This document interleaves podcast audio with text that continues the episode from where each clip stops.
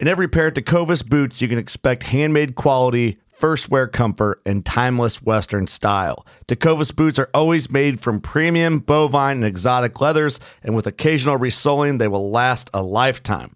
The best way to shop for boots is at your local Tecovas store, where you'll be greeted by the smell of fresh leather and a friendly smile.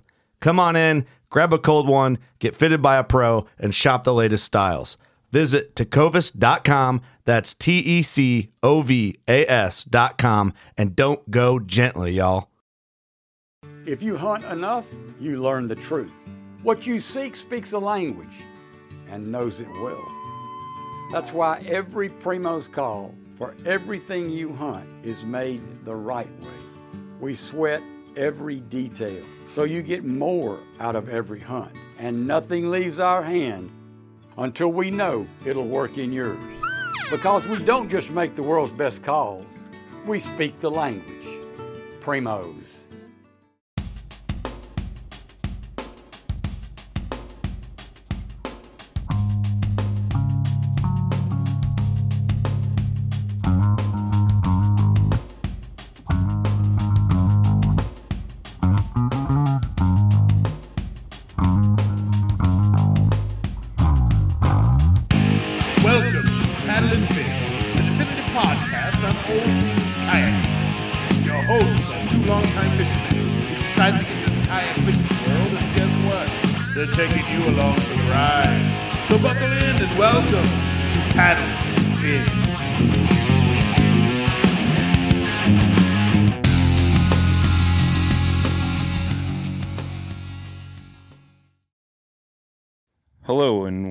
Back to the Paddle and Fin podcast. As always, I'm your host Brian, and alongside me is Jay. Mr. Jay Randall. And tonight, you guys, we have an epic guest. Uh, he's a man that doesn't need introduction. He's hooked on wild waters. He is the face of Jackson Kayaks when it comes to fishing uh, Z-Man Pro staff, Smith Optics, so many, so many other things. But uh, you know, if you guys are interested in learning about river fishing, this is uh, this is definitely one of my idols and a guy I look up to. Um, I've gained a, a lot of knowledge from uh, just watching, you know, his TV show Hooked on Wild Waters, listening to his podcast Hooked on Wild Waters. I'm not as spoiled as Jay, and I haven't fished with him, but uh, none other than Mr. Drew Gregory himself. Welcome, Drew. Thanks, guys. Glad to be on the podcast. No, we appreciate it, man. We definitely appreciate it. So, um, I guess you know, usually we run through with all of our guests um, how you got into kayak fishing and uh, or or fishing in general, and then uh, you know, obviously you're fishing out of a Jackson kayak. We usually ask folks what kind of kayaks they're fishing out of. So maybe you can tell us what your favorite Jackson kayak is that you love to fish out of. Sure, man. Hey, before I get started on that, I do want to make a comment on your intro there. You said I'm a man that needs no introduction, and I appreciate that because that's a compliment. But I will say this, man, there's a, a lot of young guys out there doing some great stuff in our sport, and people are getting into the sport every day. And, you know, maybe I do need an introduction to them. You know, you never know. So I'm Sure. glad you did give me the proper introduction. And uh, even though you guys have been in the sport a long time, you know what's going on and who kind of some of the pioneers were. And I just want to say all that to say this kind of a funny story about Tiger Woods. So Tiger Woods is he's uh, obviously popular, famous golfer, probably one of the famous athletes on the planet. I like golf and spare time whenever I'm not fishing. I try to get out there and play golf. So Tiger Woods, if you believe, can believe this or not, he will walk up on the tee box and say he's playing with a, a young guy who just got on the PGA Tour, first Sure. time ever ever meeting him. And he goes up to him and guess what he says? Who are he you? says, yeah, he, sa- he says, he goes this, he, ta- he puts out his hand, he goes, hi, I'm Tiger. What's your name? Like, like they don't know who he is. yeah. You know I mean? He's like, hi, I'm Tiger. Nice to meet you. You know, like, and it's like, hi, I'm, I'm Jay, I'm Brian. It's like, no kidding, you're Tiger Woods, dude. Like, you don't need to say that. Like, everybody knows, like, it just, it's, but he does it because, you know, for all his faults and flaws, he actually does it because he's kind of like, he always wants to stay grounded, not so arrogant where it's like everybody in the world must know who I am. I just got to walk around. He just is polite and says, just like he would do to anybody if he didn't know who he was, like, "Hi, I'm Tiger." You know, "Hi, I'm Drew. Nice to meet you." But even though, like, I'm at him at like a kayak fishing trade show, most people know who I am. I don't need to, but I always try to try to do that. Like, "Hey, my name is Drew. What's your name?" So anyway, that's I a appreciate it. funny Yeah. little segment there about that. But getting into the actual, que- what was the question? See, lost- it's all right, man. It's all right. Um, how'd you get into kayak fishing? Um, and, and maybe what your favorite Jackson kayak to uh, fish out Mm. of is? Yeah, this is a good one. Um, so I got into kayak fishing out of necessity because I was trying to find the right tool for a job, and that job was fishing rivers most effectively. Of course, you guys know you mentioned it earlier. I love fishing rivers, and I was, you know, one of the pioneers in, of kayak fishing in, in rivers early on. Although I'm sure that Native Indi- American Indians would argue that. Okay, I get it. they- Sure, But so basically it was the best tool for the job and so uh, i was just finishing up undergrad and i learned how to whitewater kayak and um, on, on the ocoee river in tennessee i went to lee university and then afterwards i went to grad school and i moved back in with my parents and it was kind of like that that whole situation where you finish undergrad you move back in with your parents and you had this height of your social peak in your life and friends were everywhere and now it's like whoa, I got nobody around. It's kind of, I got to get out of the house. I got to do something. So I went fishing and I waded the river nearby. It was the Yellow River in, in near Snellville, Georgia, where my parents lived. And I just was like, man, I could go so much further in a kayak. I was just whitewater kayaking my senior year in college. I could go so much further down the next bend and explore a lot easier in a kayak. I wonder if anyone's doing this. And I got onto a website, um, GeorgiaRiverFishing.com, and I don't even think it exists anymore, but it, it was back in the day when there were these things called forums, kids. Yeah. maybe oh yeah. Yeah. And, uh, So that was one of those, and people were starting to use kayaks for the rivers, and I was like, that is the best tool to get to wild places. And of course, sort of led me eventually to what you guys already know about. Not going to elaborate on now, but led me to getting s- some sponsorships because I was catching lots of big fish, and eventually to Jackson Kayak, where I designed um, the Coosa was the first sort of fishing employee uh, at the company, and sort of led that side of the brand. And now we've just grown and expanded, and we've got so many awesome employees that are really just taking over and doing a great job making cool kayaks for you guys to go catch fish out of in any situation, not just rivers. Although I'm still going to be on rivers Yeah. probably 75% of the time. Sure. Sure. I'm proud of you, man. You get on some lakes. Dude, I, I, you, I'm not going to be on lakes. Like you'll see me if I'll be, I'll be at the KBF championship again this year, just like I was last year. Yep. You know, the majority of people are on lakes. The majority of the available water is lakes because they got five lakes there. But I will be first and foremost looking at any kind of moving water rivers. Although I'm definitely at a disadvantage this year, I think, because those fish in the lakes get pretty big. They've got the Florida strains and yeah. you know the acidic water in the that sort of area of the country doesn't doesn't make for the greatest um, growing for bass and also you've got the spotted bass that really infe- infest a lot of those bayous and rivers so but i'll still see what i can do i'm sure i can find some spot to catch some fish and hey you never know Ca- catching a limit two days pretty much going to get you that third day and then anything can happen So, Yeah. we'll see Yeah. No, definitely. I heard you talk about that on your recent uh, Hooked on Wild Waters podcast that you were going to be searching for some river waters. And uh, I found that interesting. And I know um, Jay and I have had many conversations about him fishing with you at the Kentucky Lake uh, Championship. And he's like, man, Drew and all those guys, they went to the river. So I followed them, you know? so, you know, it's, uh, it's cool, man, because I mean, for me personally, I've always been a lake guy, right? Uh, when I when I'm fishing a river, it's usually for trout, steelhead, salmon, Mhm. things like that, and I never really um, put myself out there for fishing for bass. And you know, I came across you obviously when I got into kayak fishing, and um, you know, I was like, man, I got some really killer smaller rivers by me that I know are loaded with smallmouth and uh, I think it's a lot of a lot of people skip over that, right? I mean, we have a lot of new to kayak fishing um, listeners, and you know, I know this past year I did more exploring of the wild waters. Part of that was due to Jay. You definitely pushed me. Um, Nice. but uh, Finally, you know- again, some measurable output from Jay. yeah, Twice. Twice in one podcast. Two Oh, times that's- on- That's I mean, funny. That's oh, funny. Awesome. I love it. But uh, I mean, not only that, but you can't beat the bite of a smallmouth, right? Like the fight pound for pound versus a largemouth is it's it's just spectacular. And um, you know, obviously, not a lot of lakes in our area carry smallmouth in them. Um, so I definitely got out and started exploring uh, more rivers.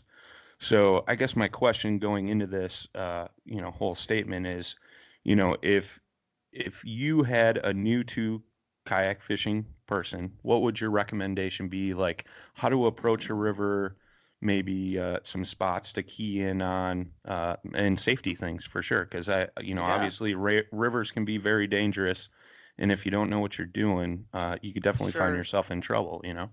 Yeah, definitely.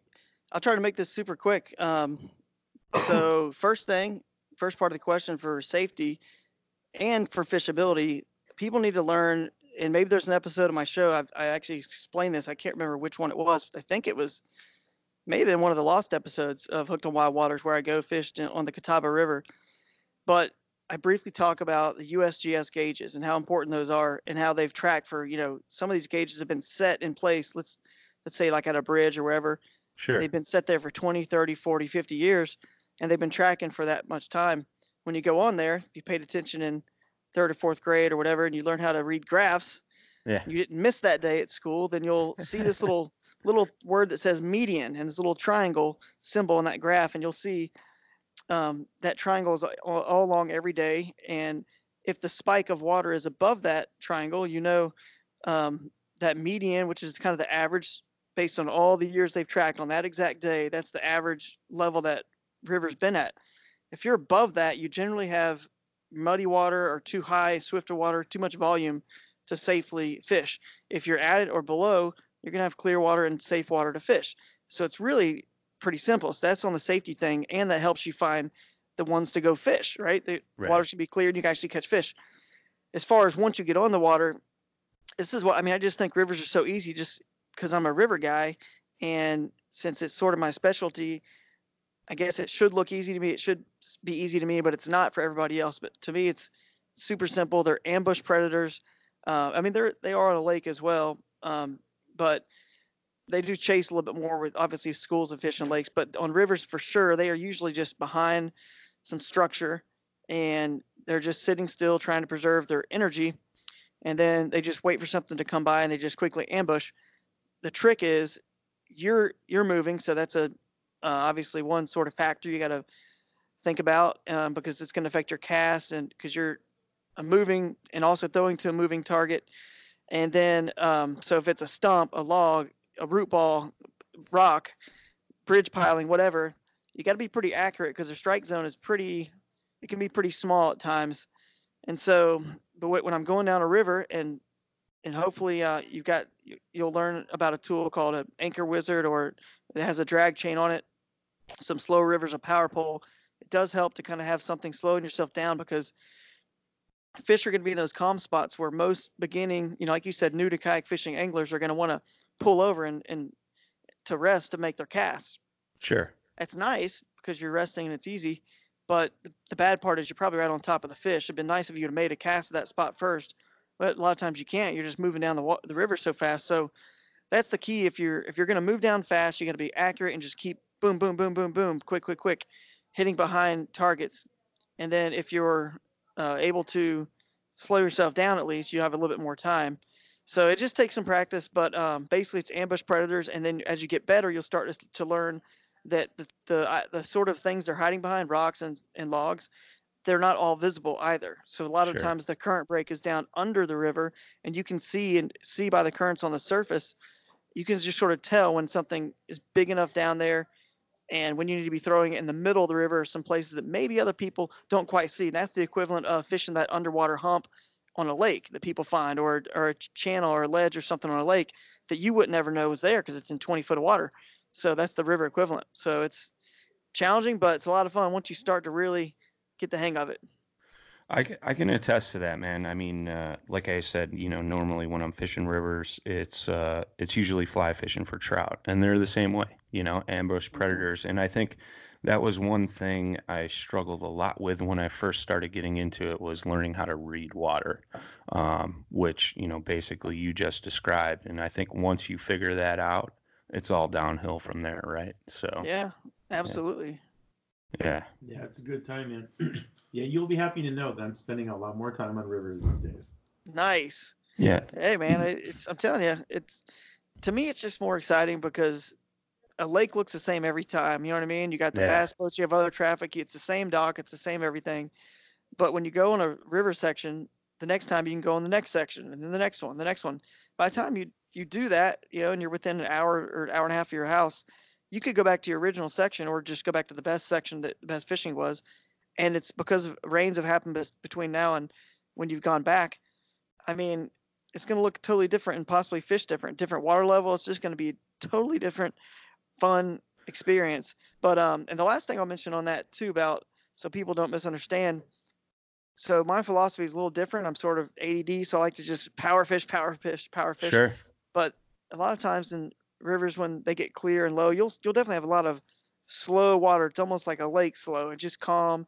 And there's beautiful pools there, and they'll just sit there. They'll throw soft plastic and just work that hole because there's no current really like positioning the fish in that situation. But there is current when you go further down. You get it narrows up, you know.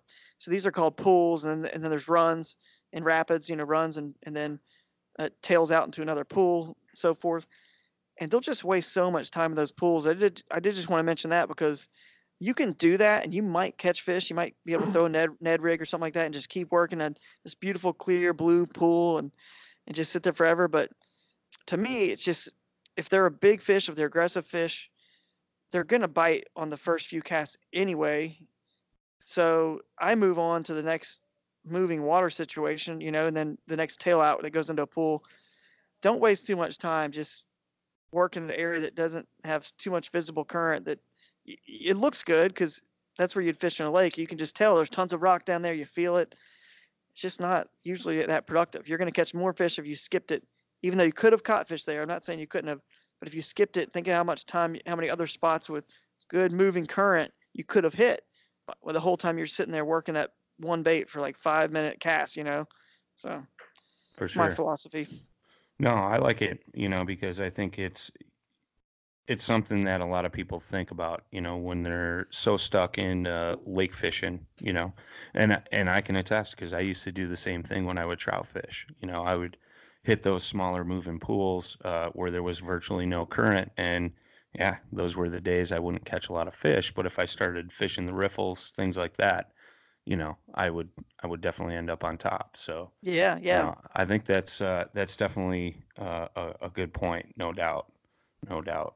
if you think about it, when they release water from a dam, all of a sudden, like the fish just start biting. They just turn on. Yeah, There's like yeah, flow. It's the same thing with tide in saltwater. As soon as the tide turns and is really moving, boom, they're biting. So why would you, in the river, you have the choice. You can sit there at slack tide in that pool, in that, that big pool that just kind of sucks. You're not catching as much. You might can catch some, but why would you do that when you could go just downstream a little bit to the tide moving really nicely at that point, you know, or Sure. or finding a, a release, if you will, of water from from like a dam. So that's sort of my my tip there for those just starting out. right on, right on. Um, so obviously you have a TV show, Hooked on Wild Waters.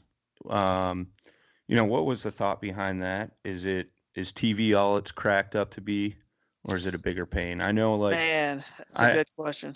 yeah, I mean, uh, you know, a lot of people see someone like yourself on TV and they're like, "Oh, that guy's living the life."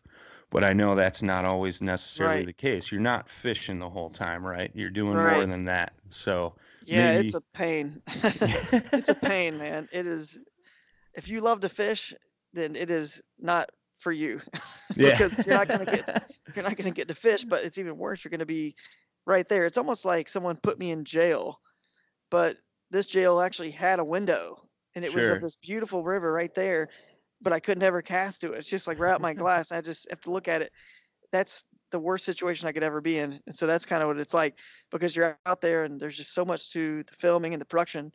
You just don't get many casts at all. It's it's like Sure. maybe a one uh, maybe one sixth or something of the amount of normal casts of a normal normal day.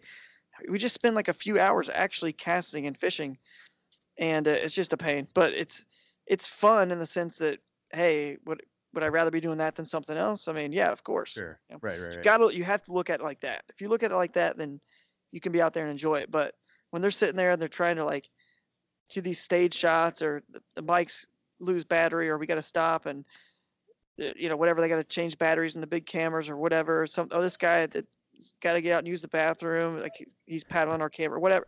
All this stuff is just you got that many people in a flotilla. Just it's like you know trying to round up if anybody listening out there has got a, a family of five or six. It's like man you're you're never going to be on time. You got to start getting ready like an hour Hours ahead of time. to get there, actually be on time. It's like so. Anyway, it's it's kind of a pain, but it's it's worth it when the it's the whole thing is produced and done. It's worth it. And the thing that I that- that always is funny, people say like, "Well, how'd you do? How'd you do on, on the river?" And when they call me or they know I was fishing in in an area for an episode, it's like, well, I mean, they're trying to compare like how they do yeah, right. normal day to like how Drew do on the on the river. It's like I mean we caught fish, but it's not a good like it's not an apples to apples sort of comparison. But if but that's okay because the show is more about the adventure. See, we gathered all the other stuff in the adventure that everyday you know fishermen going out there don't get, and that's what we're trying to do: is share a whole story. And that's probably what makes our show unique and so special and different, is because we spend so much time getting that story, putting in all the the uh, side stories and the, the awesome B-roll of the area because it's, it is more about an adventure and the journey, not just you know like a lot of fishing shows are kind of boring. Oh, we're in this private pond and it's just Sure. fish, fish, fish. There's no sort of context to it, and we're trying to give context, like the history maybe, or maybe about the species we're catching. Um, you know, so many people maybe had never heard of a shoal bass or a Bartram's bass. We're catching these fish and explaining, so people leave our show a smarter angler than they were when they started in terms of understanding the whole environment in the world. The more you understand the whole ecosystem, the better angler you will eventually become. So someone can sit there and, and basically be an infomercial and throw this one crankbait in a private lake or pond. And trust me, that's so much easier to film Yeah. because they're in boats and, and they're camera guys in a boat, not in kayaks or jet boats or whatever our guys have to be in sometimes. But hopefully it uh it shows on the final product why people are pretty excited and interested about our show. Yeah, no, I agree with that 100%. And I think like that's one key that I've taken away from your show is like you guys um it seems like every location you go to you'll talk to like a, a biologist or something like that and and you Mhm. know environment is one thing that I think you always stress which I think is great and that's something that me and Jay have talked about before like you know just uh you know you're in a river clean up the garbage or a lake or Yeah. something like that like we want our kids kids kids to be able to enjoy these things that we do now and i think that's key like you guys do a lot of that stuff on your show and you know as far as like the different bass go i remember the first time i watched you and i was like dude like there's like 50 different species of largemouth bass like what the heck like you know you Yeah. know and, uh, Dude, but I even sent him a picture once. I was like, "Hey, is this spotted bass?" He's like, "No." Yeah. I mean, I and I think that's key. Like, I, I think a lot of anglers don't know that. I mean, nowadays with with technology and the amount of information that's out there, I think more and more people are learning about the different species of bass. But it's like you'll mention a, a species of bass, whether it be on your show, your podcast, whatever, and I'm like, what is he talking about? you know? But it, like, yeah. you know yeah. I, I i think it's cool like i i geek out on that kind of stuff and um uh i believe his name is uh what professor dr stillwater that you have on your podcast right Uh, yeah, noise water. Kenneth. Uh, Noise Kenneth Water, Noise water. okay. Yeah. all right i was close i was close Yeah. but uh i know he there was an episode i think uh, a while ago where you guys were talking about different species of bass and things like that and i thought that was totally cool so That's Uh, funny. Yeah, it could have been. Yeah, Dr. Sammons was on the show. Dr. Kenneth Noisewater really just Ken Morris. He he actually lives in Ohio, yeah but he was uh but the actual like Dr. Sammons, Dr. Michael Allen, we've had you know those guys from Auburn and University of Florida, they've been on the show talking about different species, and eh, I'm a little bit fortunate because I did grow up in Atlanta, and you can catch all, pretty much all the black bass species except for the Guadalupe bass in the state of Georgia. Um, so I had a chance to kind of travel around and do that, and, and most of them, the rarer ones, actually are just river species only. So Yeah. since I was a river guy, I naturally sort of just kind of found out about it, and I didn't realize until I started getting a broader perspective of, you know, the U.S. and the globe that you know what, wow, this shoal bass only lives in Georgia. This only this you know, uh, red eye or you know Suwannee bass, they're only like right here in like just Georgia or Florida, you know, just the southeast. And it was, pretty cool actually finding that out. So I actually did an article with ESPN, um, Bassmaster, you know, and I think you can still look it up on ESPN if you type in the search, type in my name, the article will come up uh, about chasing the black bass slam. But now it's just kind of crazy because there are so many different strains of, uh, well, not strains, different species being separated out for black bass, all of these different rivers and creeks, and it's getting a little bit complicated. But in all the bi- like biologist circles, that's big discussion because should we keep researching and, and separate this one that comes out of this little river system, this little creek system here up these mountains, or how much different do they need to be to, to be described as separate species? Because the problem you get into is, I believe, up in the northwest, they got like uh, salmon that they're so they they keep making them such a different species and actually separating them out Okay. uh, which means the biologist writes some paper and all those peers review it and everybody, and they're like, you know what? Oh, that is different. We should call that a different species. When you do that, it now becomes the only little spot in the planet that exists, which means it's an endangered species. Once Sure. it becomes endangered, you can't really fish for it and do much for it. So it's like, how much do you really want to like separate these things out?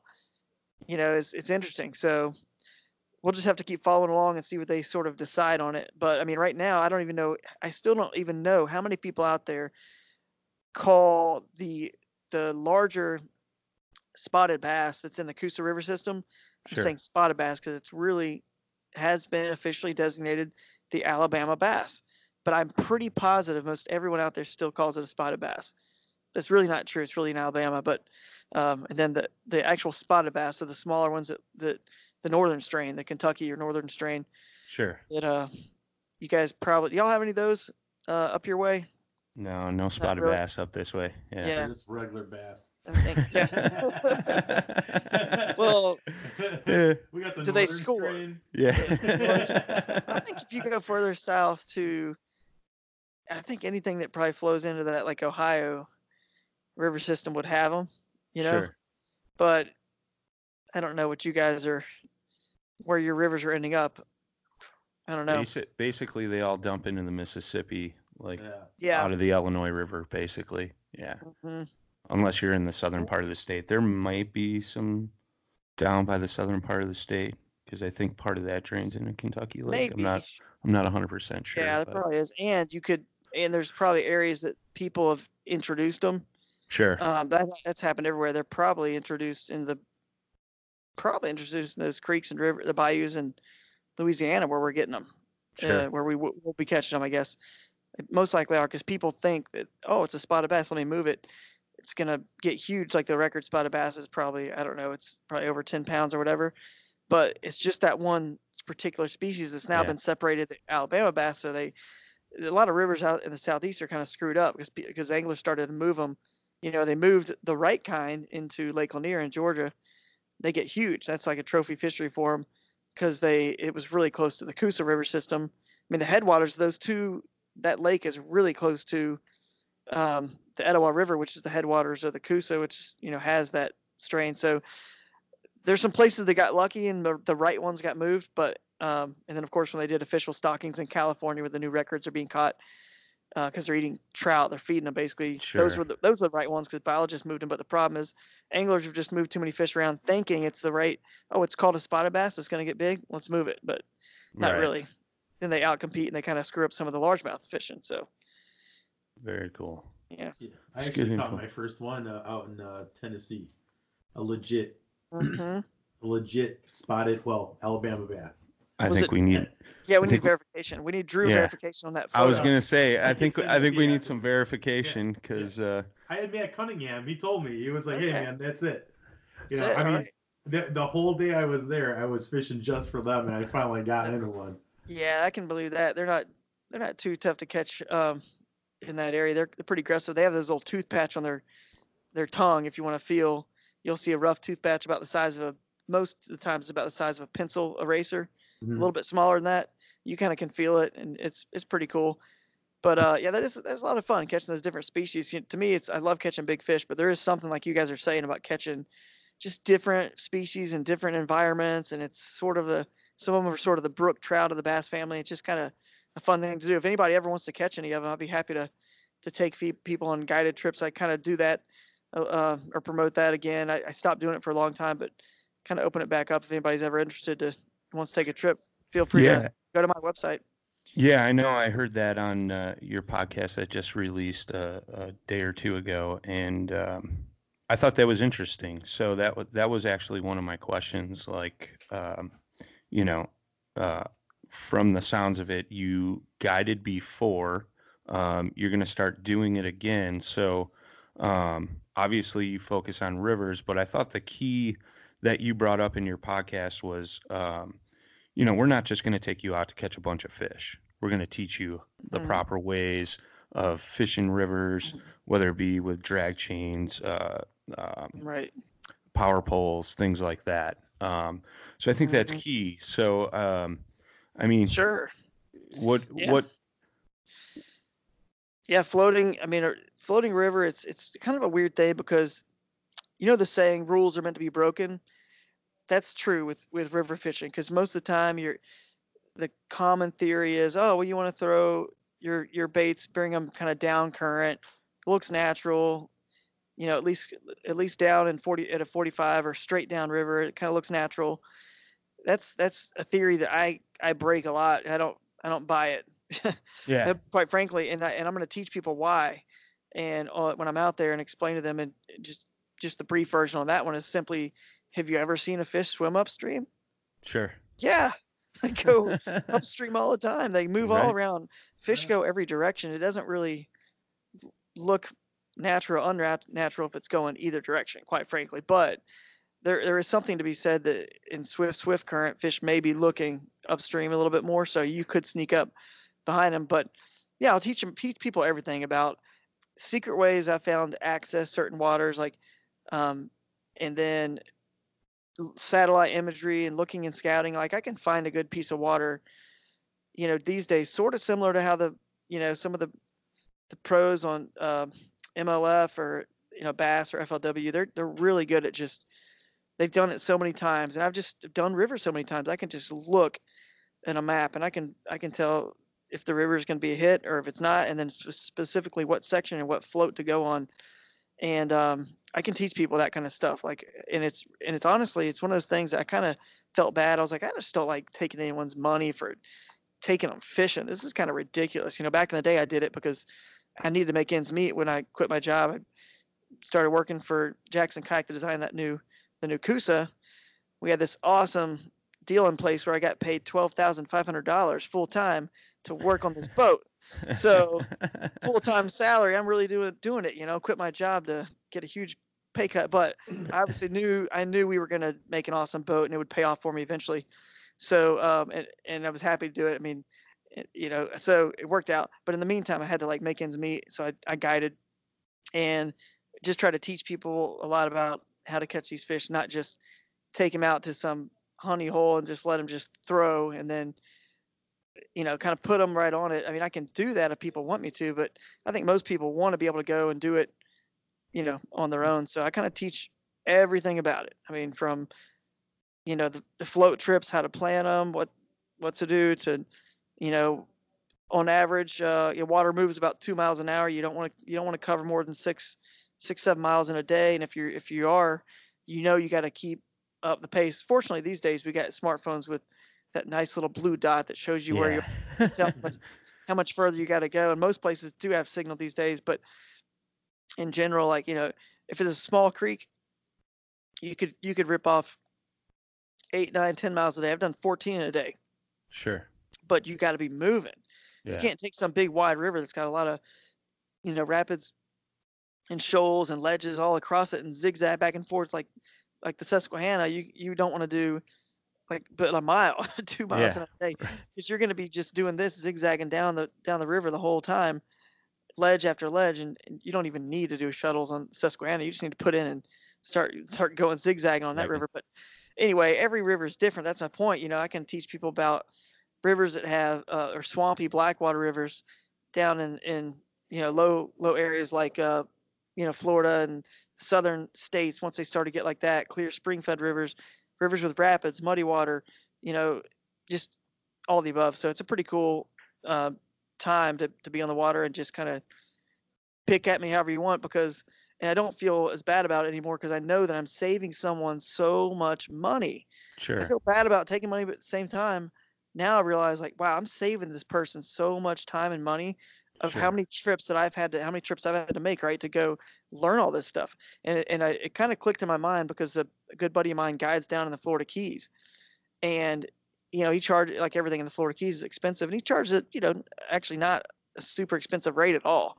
But I'm I'm always like recommending people to him, and I'm like, listen, the stuff that guy has taught me it, just by being my friend and get, take me out there and the 25 30 years he's been fishing those waters and how complicated that is with with salt with tides and now Yep. you got a- the atlantic and the gulf coming together at opposite tides through these little islands dude you could pay him a thousand two thousand dollars a day and it, you'd be getting your money's worth based on how many times you have to drive down there stay in those expensive hotels fish the keys drive back home or fly whatever and do it again over and over and over it's so worth it because next time you go Right. You got it because he taught you so that's what i'm gonna do No, that's killer, man. And uh, so is that going to be uh, just in your home state, which is South Carolina, correct? Uh, well, I'm I'm on to the border. I'm just on the north side. So I'm in North Carolina, but I'm in the Charlotte Okay. area. Charlotte's right on the border, so some of the metro Yeah. area ends in South Carolina. But um, I live. It's it's funny because it is confusing where I live because sometimes um people say you know oh because I know you're you know you're in Georgia. I'm like well I grew up in, in Atlanta, but I've lived in South Carolina. I lived there for about uh, four or five years, and then I lived in live in North Carolina now, and I went to school in Tennessee, so I kind of know the Southeast pretty well. But people can hire me to do guide um, trips wherever. But if I go on a guided trip, let's say in in Texas or wherever, it's only going to work out if I'm going there that year. Like, hey, I'll say, hey, I'm coming through or coming near that area, and I could make a little bit of- of a, you know, jolt this direction real quick, meet up with you for a day because it's on my way to my next Sure. destination or whatever. And let, so it has to kind of work out like that. But I think most people can sort of find a we can find somewhere to get together. But if, if anyone's near the southeast, it's a no brainer. Come down there, Yeah. let me put you on shoal bass or a, a Bartram's bass or a, a Suwannee bass or a red eye or whatever you want to catch, spotted bass, Alabama bass. I mean, we can we can do any of it. You know, huge Nice. huge shoal bass. It's a lot of fun. Very cool. Well, next time you're coming to Illinois, let me know. I'll pay for Jay's guiding service. He needs some direction. Yeah. All right. I'm, I'm gonna go upstairs. Yeah. Why am I even here? man, you're gonna go? Yes. I mean, come on, really. You're gonna go go stock the pegs back there, man. Stock the pegs with some. Get some Yeah. Z-man on those pegs. It's Hey, all over there, dude. it's all right there. You want? I got you. You I'm want, not even kidding. There's like 30 or 40 bags. All right. Good. Good. Yeah. There we go. Well, you know what? That's interesting. No, no, bring it down. So this uh we there's this color in Z-Man. let me see if I Is, got one. is this really the color of Drew? You know, I get that question uh, a good bit. It's called uh, Drew's Crawl. Yeah, Drew's crop. You know what's funny is it's not me. It's another Drew that contacted that Z-Man's close with, and uh, I don't I don't even know like his last name, but uh, basically he came up with that color and and kind of I don't know how or, or whatever, but I I will say I he will lied say, to me. Yeah. Well, he did. He maybe he maybe lied a little bit then, but I, I think it's cooler being your Drew Drew's Drew Gregory's craw. I mean, I'm just gonna make that statement. Well, I appreciate that. I appreciate that. But I will say this. uh, You know, we can still pretend that it is because you guys know me and Drew and I, and I represent Z-Man, so that's cool. You guys can just, Yeah. you know, have the confidence of putting that on there. Say, oh, Drew's fishing this, so it's going to work. But I will say this: I don't really, I haven't really talked about this publicly, and not really going to say a lot about it because it's not all like, it's not a done deal by any means. But I do enjoy designing and developing things. You know, we develop, you know, kayaks and uh, Jackson Kayak and Blue Sky Boatworks and cool stuff that that um, our company's done. I love being a part of that, but I also enjoy working with other sponsors. I, you know, designed that trailer with uh, Tennessee Yeah. Trailers. That they Yeah. actually finally, uh, we finally, I think, nailed down the final version, and we'll maybe get some photos of it in in February, and uh, folks can start order, ordering that trailer. But uh, we're always going to keep tweaking it. But anyway, long story short, I've got some designs and I'm some lure designs and I'm I'm working on. I'm working on developing cool. pretty unique and and different, which is why I, I, I'm saying that, you know, fingers crossed that my crazy and unique ideas work because, you know, not all ideas work. It took uh, the guys, uh, the Davises who invented the chatterbait, a long time to figure it out that make it work. And these ideas are are not as groundbreaking, unique as that because that's it's hard to get anything that's that groundbreaking. But Sure, sure. they're pretty darn out there. I can't say for with confidence that they're going to work, but I'm like 80 to 90 percent sure they will work and catch fish. And if if that works out, then hey, maybe you will see not just a color called Drew's Right. Drew's right. maybe we'll see you know a Drew Gregory lure coming out, but with whether it's Z-Man or whoever. But uh, hey, I, I just love doing it. It's kind of fun. That's my next sort of little side venture right now. I'm working on. I dig it. We could have kept that myth going on forever. Yeah, we should have. Yeah, we could. Yeah. I mean, you could have just been like, well, I don't know. You know? Uh, yeah. Sure, I could have just played just super coy and just pretended like it was my color. Yeah, I hear you, man. I hear you. but then you. some Drew out, some Drew out there that really designed that color is gonna, he's gonna like, yeah, he's gonna come Yeah. hunt you down. yeah, like it, you know, you're only like, what is that, seven degrees of separation or Kevin Bacon or whatever that thing is. Like you're always, we're always seven people away. Like someone's Yeah. gonna hear about it, tell somebody, tell somebody, tell somebody. They're gonna tell that Drew guy, and I'm gonna get some phone, some phone call from from his lawyer. Cease and desist. Cease yeah, and right. desist. no, that's cool. I mean, uh, I know, I know, Z-Man is is my favorite plastic bait, and and not only that, the chatterbait um, as well. And there's a lot of jokes from our listeners that go around because people have seen my collection of Z-Mans, and I get made fun of quite a bit. It's, it's it's pretty disgusting. it's yeah. I- it's- I don't just blame had- you, Well, that that package that showed up has got more Z-Mans in it, Oh. so and that just showed up an hour ago. That's funny. it's- it's a really unique and awesome company too, man. They're great people, and the what I love about them is they're very similar to the Jackson kayak of of uh, you know fishing lures in some ways because they they just love coming out with real unique and innovative stuff. And between their plastics being so stretchy and reusable, you know, and and the chatterbait being so unique, and and now we got spinner baits. I mean, I can, Yeah. I really don't use anything. I don't have any other lure sponsor. It's just them. I don't, you know, I, I got to find a, you know, maybe just go and buy some top water baits here or there and a few other things, plugs, whopper plopper or whatever. But other than that, I just keep slinging that Z-Man. Now we got that spinner bait, so we're we're set, man. I know a guy that makes some decent buzz baits. So if you're ever looking for some buzz baits, call Jay. Yeah, well, I know the other guy. And they work they work in rivers. They work in rivers on smallmouth. I can attest to that. Nice. So I um, love I love buzz baits. Who makes these buzz baits, Jay? um, you know, Jay Randall. hey, hey, this guy. No, Uh, I actually, you know, I have these uh these double bladed uh, turbo blade type buzz baits that work really uh, really good. They track Yeah. really well, like straight. Uh, Nice. you can fish them through. I mean, he's used them a lot. I like them a lot. Uh, I'll send you some, Drew. I'll send you. All some. right. Sounds Bubby- good, man. Hey, he's gonna send you some. He charged he charged me an arm and a leg, so you got one up on me, my friend. Well, you're not Drew. Yeah, that's true. I'm not Drew Gregory. You're, true. you're right. Touche. Well- Touche. Well, I'm not, well, I'm not Drew's crawl, so Yeah. yeah, yeah, I know. Uh, Oh, we're so sad. no, I you know, getting back to the Z-Man, and and that's a story I share a lot. Is like I used to, uh, you know, I'm a big crayfish guy, and obviously Z-Man's got the turbo craw, they got the punch craw, uh, the Oh, yeah. TRD craw. Um, but I found Z-Man. I picked a bag up of the turbo craws in a watermelon, and I was up in northern Wisconsin, uh, fishing a rocky lake, and I was tossing the Ber- Berkley chigger craw, and you'd get like two fish out of it and then Mhm. that that bait was just destroyed. Right. I'm like, oh, I got these Z-mans. I should try this. And I literally caught 50 fish, and that thing was still going strong. Yeah. So It's amazing. It's Yeah. amazing, and they've got you know it's it's one of these things I actually appreciate the fact that Z-Man enforces their patent. So they enforce that chatterbait patent. They enforce their ElaZtech. Um, I don't know if they've got a.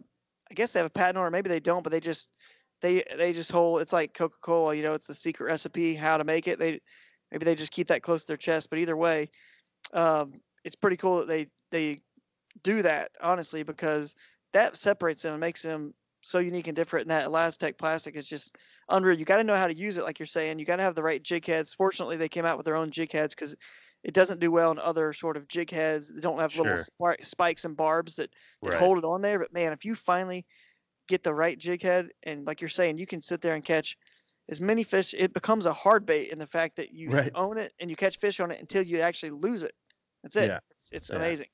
Uh, but there's actually a video that I, I watched the other day that Daniel Nussbaum from Z-Man put out. And if you are a fan of Z-Man, you should go watch it because it it's an instructional video on how to use the Z-Man ElaZtech, how to store it, some tips to make sure it's like working properly and does not cause you any problems because you know you got to keep it in its original packaging. You can't mix it with other lures.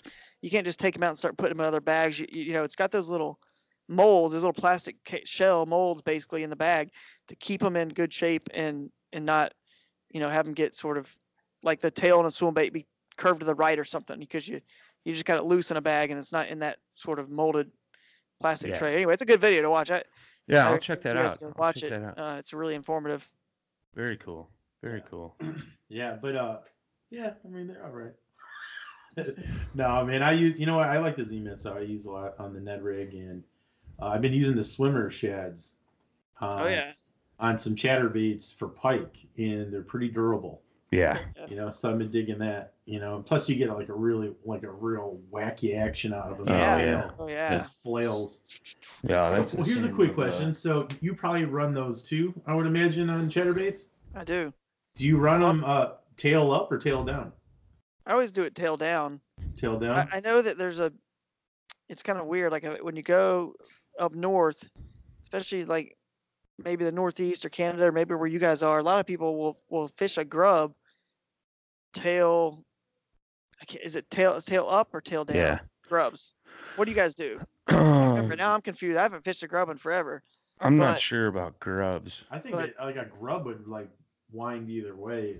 It does wind either way, but there's like, I think it's tail down is what I've seen from more people up north, and I used to do it tail up, but on a paddle, paddle tail, I always do tail down because in my line of thinking, there's no water the below the the swim bait. It's all just smooth, clear water hitting that tail, perfectly flush every time, fresh.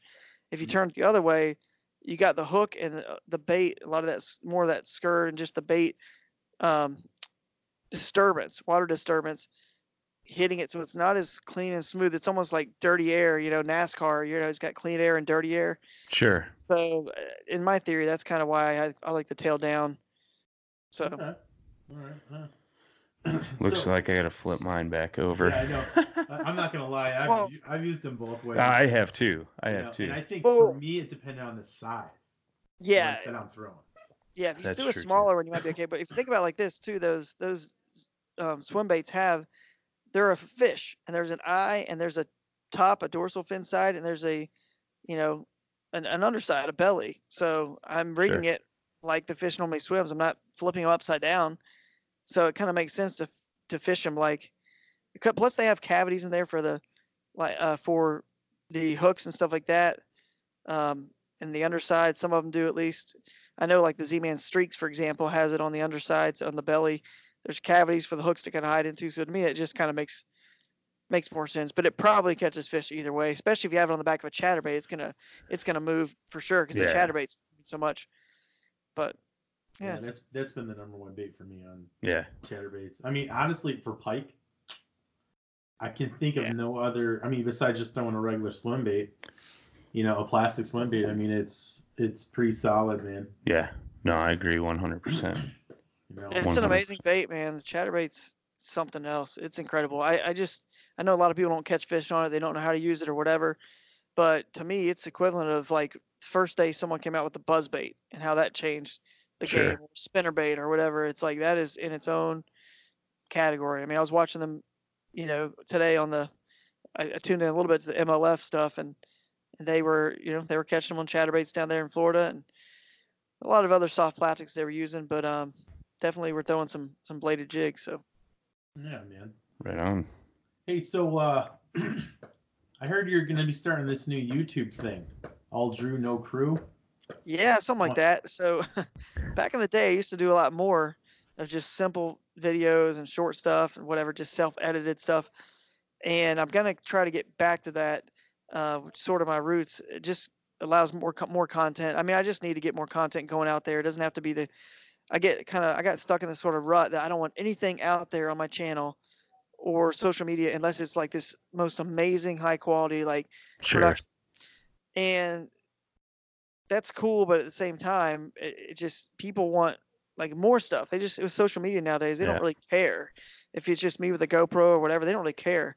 They just want the information that I'm giving them, or you know, they, it just seems a little bit more personal. You know what I mean? So I'm trying to get back to that, and I'm gonna do some more of that kind of stuff. And I've got a a, a stock of some new GoPro Hero sevens. I got a I got a couple of the GoPro Karma drones. I'm ready to start just kind of doing my own thing out there and putting together, but you know, nothing crazy long. But some of those uh, videos are going to be, you know, review videos, instructionals, just me on my pond. And um, I got a little acre pond in my front yard, nothing fancy. I threw a couple six pounders in there, maybe maybe four or five of them, and uh, only, You know, Yeah, I just threw a it's only an couple six pounders in there. No big Yeah. deal.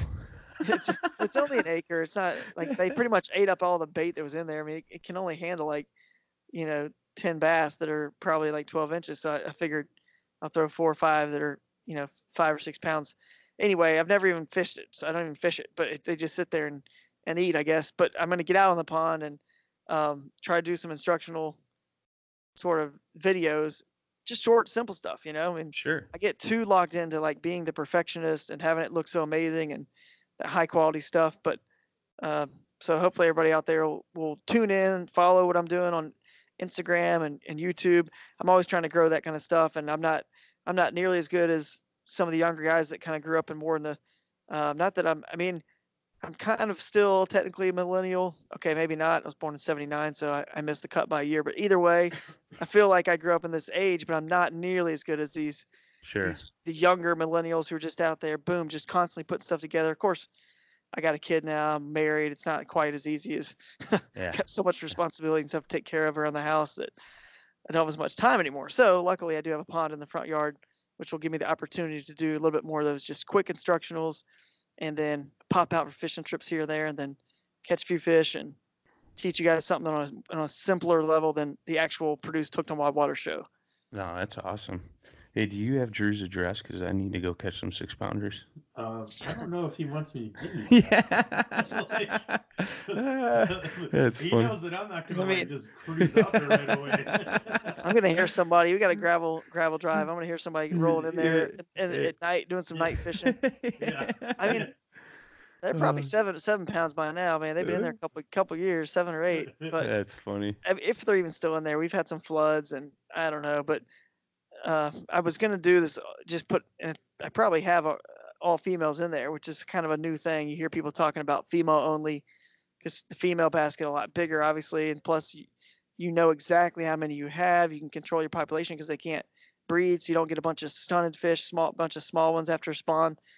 But um, I did throw a couple in there that were smaller, and, and maybe one of them's a male. So who knows? Maybe I'll get a spawn There you go. start catching small ones. But any, I, I had dreams of turning that that pond into something awesome. And then I was like, dude, it's an acre. Like, you can't Yeah. do much. You can't really do much with this pond Yeah. other than the instructional videos and stuff like that. So You have to dig out another side and then leave a wall, Right.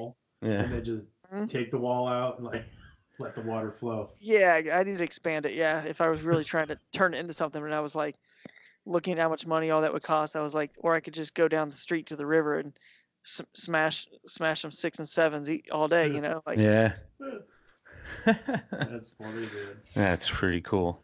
Yeah, the wife doesn't like projects that cost that would cost like thousands of dollars when we've got so many other things in the house and, Oh, a, no, and a kid to take care of. Uh, it doesn't, yeah, doesn't work like that. So- how is that going by the way? yeah, yeah. We were gonna like, ask you you know, you're that. a new dad. I mean, it's Yeah. you know. It's pretty cool, man. He's getting uh he's getting more fun every day. He's eight months old now. He was a month came a month early, so uh, I guess he's really like seven months. But um, he's awesome, man. He's fun. He's he's getting uh to the point where he's crawling around, he's moving around. He, you know, he smiles all the time. If if anybody Yeah. wants to follow anybody that's a lot of fun to follow on Instagram, it's really my wife. She's she's Mhm. much better at that stuff than I am. Um, and her her Instagram's just I think it's just at Christina dot Gregory or something. But she's got all the photos of Theo. Trust me, and all the videos, and she just does post more often. Does much better job than I do. But um, he's cool, man. It's just cool. It definitely changes everything in your life. I mean, I, I don't have as much time to do a lot of the other stuff that I used to, but like everyone says, it doesn't matter because you know you spend time with him, and it's just so much fun. And then of course one day he'll he'll be walking and and getting in a kayak um, of his own. He was actually took his first kayak trip not too long ago. I think I maybe posted some stuff about it. Uh, we actually took him out the new Blue Sky Boatworks Angler 360. That was cool That's and cool. uh, he has a little life jacket. So it's just it's just crazy. It's fun, and I wouldn't trade it for the world. And it just I can't wait till one day, you know, he's really casting a rod of his own, paddling his own kayak. And my wife will get on to me for saying I can't wait for that because she's like, no, don't wish it all the way so fast. He's growing up so fast. He's already, Oh, he's already getting teeth. yeah, It'll and- and- so. yeah. Yeah, it- it's- I it I will I will say this. Uh, enjoy it now. My my son just recently turned 16. I got a phone call this morning that he got in his first car accident. So that was Oh. yeah. So Wow. Yeah. that's- enjoy it now, stuff. brother. Enjoy it now. You Gotta kind of take the good with the bad Yeah. for sure. Oh So- yeah, and, yeah. and hopefully you know hopefully he'll love the outdoors and wild waters and fishing like like i do and my wife does and i'm sure he will if he grows up you know obviously with us as parents but Sure. uh, we'll let him find his own way but hopefully he enjoys it and and uh, if not hopefully find something else and that he really really loves and is just as passionate about as we are about kayak fishing and, and fishing wild places And maybe you never know. Maybe he'll have Theo's craw in the Z-Man lineup. that's right maybe that's what i should name one of the new lures name it after him or something that Th- if There they ever go. come to see the light of day so There you go. There you There you go. go, man. Yeah, if I could Yeah. give one piece of advice, don't show him a phone Yeah. and keep the Xbox or the PlayStation completely away. well, too 'Cause late now- number one I, I mean, Everybody knows what that is. You got to ground kids outside. yeah. That's, yeah, that's isn't yeah. that crazy? Yeah. Yeah, it's like He's my kid, obsessed. dude. He's like, you take him on the kayak. He's it's so funny. He's like, Dad, I'll go only only because you want me to. He's like, but like I can't be hanging out with you when you're fishing because you just you're so slow. you know, like he just wants to zip down the river. I'm like, Right. dude, you know, yeah. I'm just like, It's dude, like- just relax. Yeah, it, it that that think that reminds me of uh, season one of Hooked on Wild Waters. I did an episode with my brother, and that's how he was, sort of just like he doesn't want to fish. He just wants to paddle down the river, and I'm I'm slowing him up. It was a lot of fun that episode. It's really funny when actually it's the funniest episode we've ever done. So if you go back to the archives, Yeah. Yeah, I remember that. It was Yeah. a fun one. I did Yeah. see that one. I watched it too.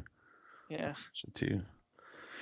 All right, man. Well, we're getting close to the end, so uh, we're gonna give you the old hot seat treatment, and uh, we're gonna throw some questions at you. It's basically an either or. Uh, I know some of us will probably know some of the answers to this, but uh, I mean, do you want to start out with the first ones? Um, sure. Um, all right. We're on the river. Big surprise. Uh, cloudy day. There's breaks of sun. What color are you gonna throw on your uh, on your chatterbait? hmm. Do I get to ask a question if the river's the river is clear or or murky or Oh, hold on one sec. it?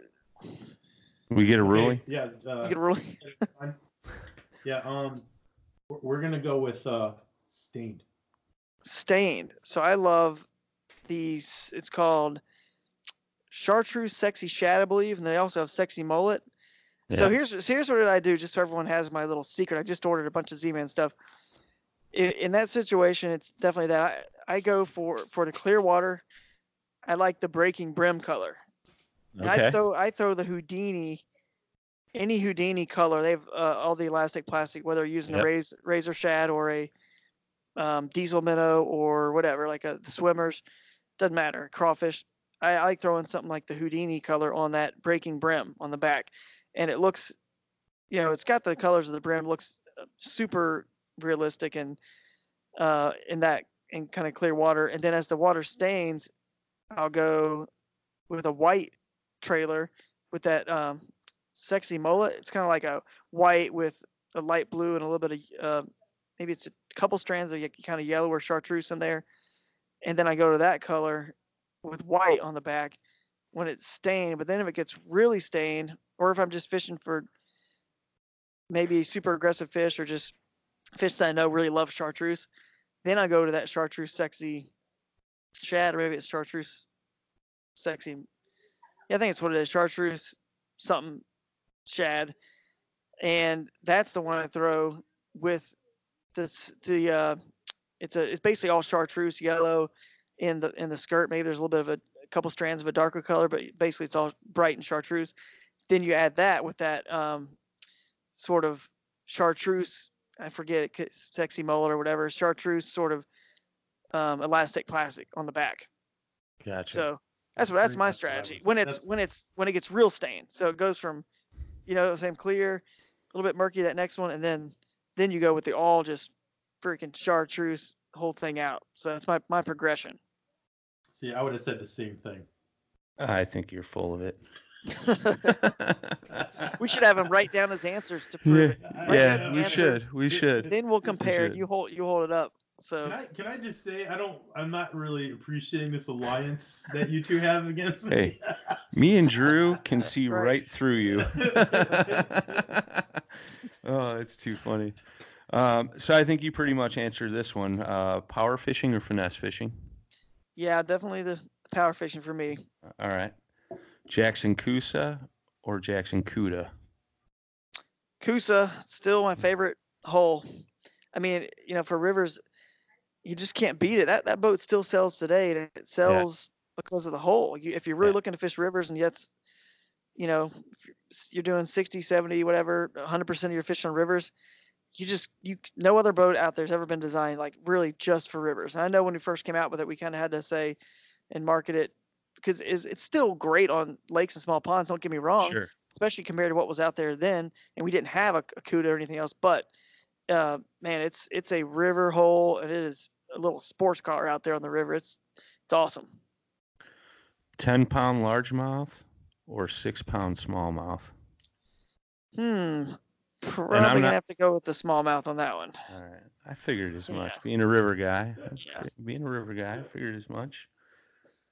And, um, I'm gonna go with another kayak one. Coosa HD versus the Liska. Hmm. Ooh. That's a good one. You know. I, I'm still probably I'm gonna go the Coosa HD. I think. you lost. You lost. still. I was hoping he'd You say know, I that. still am. I, I kind of there's a few things about it I, I kind of like. One being the you know um, the fact that the there's a little bit better rod stager and rod tip protector situation going on, and going down rivers you kind of I kind of need that. I, I'll break rods if I don't have those sort of things, but that's that's definitely one of the the features I like over the Liska. I like it. I like it. I mean, my name is on that kayak, by the way. Don't forget. Yeah, we know It's, a, it's the Drew Gregory signature model. I can't. How am I Yeah. gonna pick Yeah. Liska He over comes, that one? He's like, this We're- is mine. Where where's the Jay Randall edition? Uh, that's still in little plastic beady pieces. Gotta talk to Jackson about that, man. Gotta talk to Right. Jackson about that. Nobody wants to hear from me. Yeah. you know, nobody's taking my calls. I'm actually surprised he took our call. This is true. This is true. I mean, he had every chance to not answer today. This is true. Oh, After that's this too funny. interview, I, I, I'm I'm questioning why I did take it after all this. You guys are you guys are a trip. Yeah. No, all Hey. jokes aside, it's actually a lot of fun. You guys are great. No, we we like to have fun, and um, you know that our big goal is just to get people involved in the sport, grow the community, and uh, just teach people things. And um, you know, going back to the Coosa, me and Jay both worked the Chicago Fishing Show this past weekend, uh, with one of our local paddle shops, and uh, you know the Coosa. That was one thing. There was guys walking into the booth that were just like, "I've had mine for five years" or whatever it was. You know, like extended periods of time, and uh, they had nothing but great things to say about it. Um, I mean, me personally, I'm not gonna lie. I've never been into Jackson. I'm a Bonafide guy, but It's okay. you know, um, Well, but that's the thing. For a while. I You had, did. know. You you had the HD and the FD, but that's the thing, man. Um, you know, our our big mission here is just to uh, get people involved in the sport. Doesn't matter what boat you're in, whatever, just as long as you're on the water, having fun, enjoying the outdoors. So, um, Absolutely. That's it. I think uh, this has been great, just because um, I don't think we've really had a river guy on, other than, you know, I'm not really a river guy though. Jay. Not like him. yeah, Right. definitely not like him. I mean, that's obvious. That's obvious, but. Uh, I'm, I'm still like I would say, eh, like 65% lake. Yeah, sure, You know? sure. Right. But uh, I'm getting there though. Well, I'm coming it's a little you. different. I mean, you know, there's definitely good rivers in, in your area, but there's there's a lot of good lakes too. I mean, I I don't know if I grew up up there if I would have necessarily been so much of a river guy. I probably would have done. Although there's good lakes where I grew up too, I guess. But sure. you know what I'm saying? Like it's the rivers where I grew up are exceptionally really good, and they have so many different unique species, and it was like that was kind of the draw, you know. Oh, So- sure. You know, and we're and we're like so where we live, you know, uh, I forget the miles, but we're about an hour and a half from each other, and Mhm. I'm like 40 minutes from Chicago, and so there is just a whole chunk of people in that area. Yeah, So, in, in matter of fact, after talking to you and everything, um, you know, the, the past few times, uh, you know, and I, I told you, was like I was looking to get more into the rivers and whatnot, and what I found is that nobody's on the rivers yeah. Nobody. you know so i've got them to myself you Yeah. know Right. um Mhm. everybody's so we were catching you know where everybody's like competing in the online tournaments and all that there's not a lot of options where i am like as far as the lakes go and now i mean thank god it's growing but there's kayaks everywhere man yeah, you know there's Yeah. so many guys but they're not Everywhere. on the rivers they're Yeah. not on the rivers you know so i'm well they might be now but yeah, Right. yeah. but I mean, but I'm out there. I mean, and I've taken Brian out there. yeah, I mean, well, these days I'm, I'm fishing a lot for pike. You know, I'm keeping it open, but you know, pike is my main, um, Mhm. my main species I chase. But uh, you know, but there's a lot of good smallmouth and largemouth mixed in with all these fish too. And you know, it's I'm just finding that there's this whole ecosystem out there, especially in, oh, I'm telling everybody in the world, the Chicagoland area, that there's there's so much water to be fished that no one's fishing. Yeah. Oh, you know, yeah. and and I'm finding I, I, like- I like it. I mean, well, we actually where I go, I we have to paddle upstream. You Yeah. know? And if you're not willing to do that, Right. you know, you're not going to find these Yeah. spots. Takes a lot more work, so I don't think people want to put in the work, which is sure.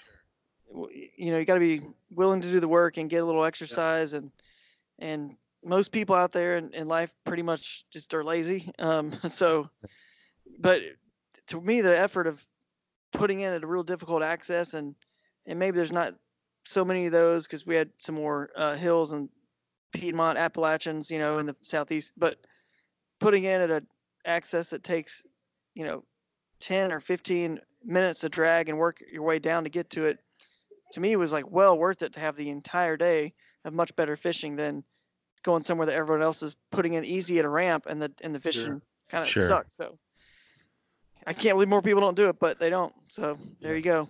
Let's keep it a secret Yeah. Yeah. on a global scale.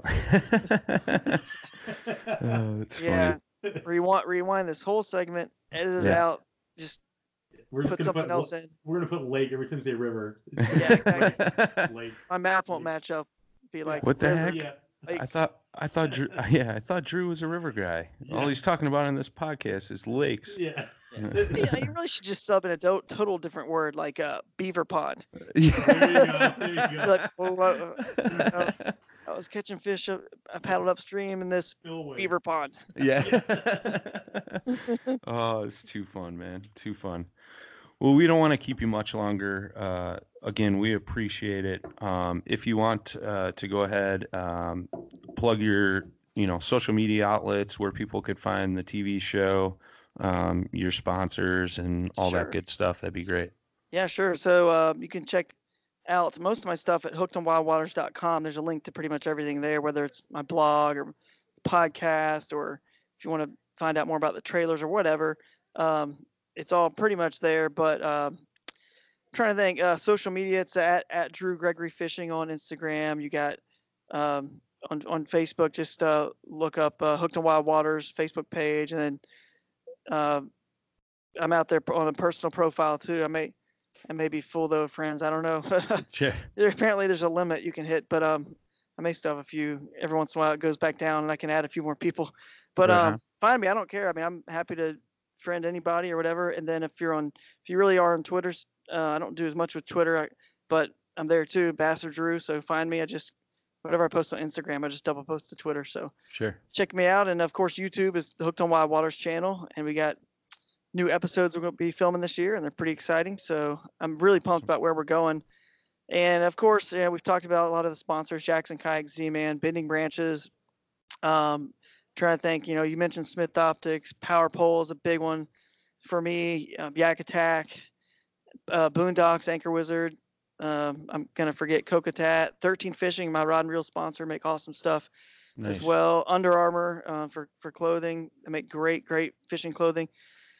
Yeah, I'll, I'll whatever. I'll forget somebody and I'll, I'll Yeah, no worries. it. But uh, anyway, there's, I've been I've been fortunate to have uh, you know quite a few. So it's sometimes I forget. But um, anyway, that's about it for me, guys. But I really appreciate y'all having me and uh, it's No. been fun. And maybe I'll even you know I want to I'll try to promote this on my podcast and maybe even uh, uh, play a snippet of it or something, or even double Yeah. post it if you guys want. You know, try to grow Yeah. what you guys are doing because this is kind of a new podcast, right? I mean, yeah. Yeah. Uh, we started it. Uh, I think it's seven months ago. Um, and uh, you know, Jay kind of came in just uh, a month ago or so. Um, my former Cool. co-host had uh, some stuff going on, um, but it, it's crazy, man. Like, um, I'm sure you get messages all the time. Obviously, me talking about how you know I kind of idolize you as far as river fishing and stuff. We get messages all the time. Um, just just talking to some folks at the fishing show that listen to the podcast. You know, I had one gentleman come up to me, talked for about an hour and a half, and he got into kayak fishing when we started this podcast. And he's like, I've learned so much. I I can't thank you guys enough. And uh, you know, it's just you know, we're just two average Joes that just like to share our experiences, talk with guys like you, and and other eh, you know average guys. You know, and um, you know, like Jay has said before, we're just we're just all average Joes doing what we love, and you know, it, it's mhm.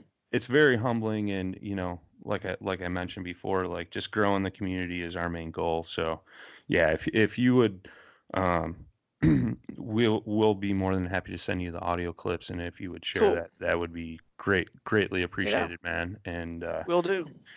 like we tell everybody, man, we're just here to, you know, talk fishing, have a good time. Uh, you know, we've had some guests in the past. Like the first time we had Jay on, he was like, "I'm nervous. I don't know what to say." By the way, I was the first guest. He was the first guest. Wow, So there you go. he goes he goes from first guest to uh, being co-host. But uh, See, that counts for something. yeah, no. Finally, check one for Jay. I, I don't know. No, I don't know what this is. Jay, it's like J one, yeah, and Brian, you're up to like whatever. You're like Yeah, yeah. We- on this episode. Jay got yeah, one. yeah.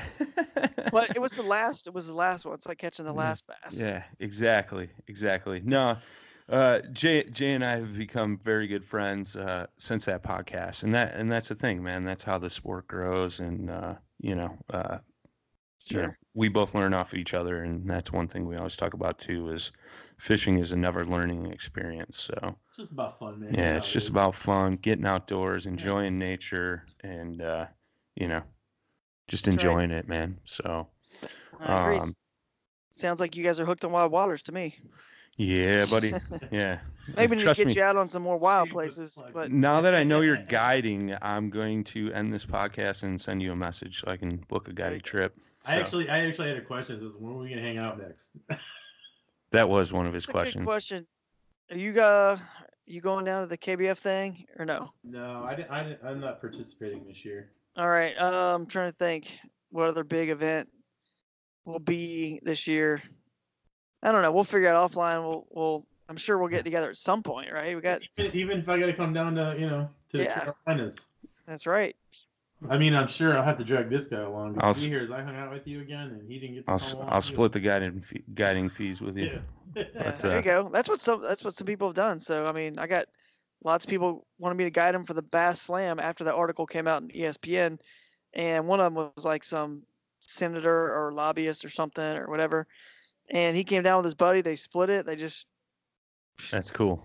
have me catch all the fish as fast as you can, That's awesome. and in as sh- little time as you can. We just want to catch one, then we move. That was like that's all. They it was pretty cool. So That's awesome. Cool, man. All right, guys. Uh, as always, you can follow along at paddle the letter N in fin.com. If you guys got a question, comment, uh, want to hear a topic on a future episode, feel free to reach out at paddle the letter N in fin at gmail.com. Um, Drew, thank you again so much. Yes, and uh, thanks, guys. definitely want to have you back someday. And uh, I'm going to get Jay to cover the bill for the guiding service. So we'll be down soon. Sounds good. Oh, Plano. That's what I forgot to mention. Plano. See, I was still thinking about other sponsors I forgot to mention. Plano.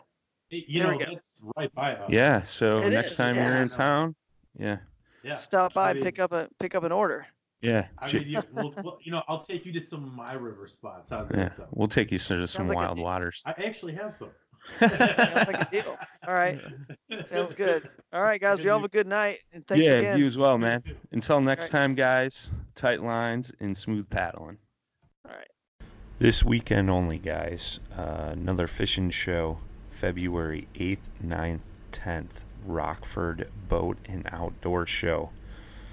Come on out. I'll be there in the Rocktown Adventures booth. If you can't make it, you're looking for some kayak accessories, go to rocktownadventures.com. Use promo code PADDLEFIN20. All caps. Saves you 20% off paddles, PFDs, Yak Attack accessories, you name it. Go to rocktownadventures.com and get all the gear you need for this spring. Tight lines and smooth paddling.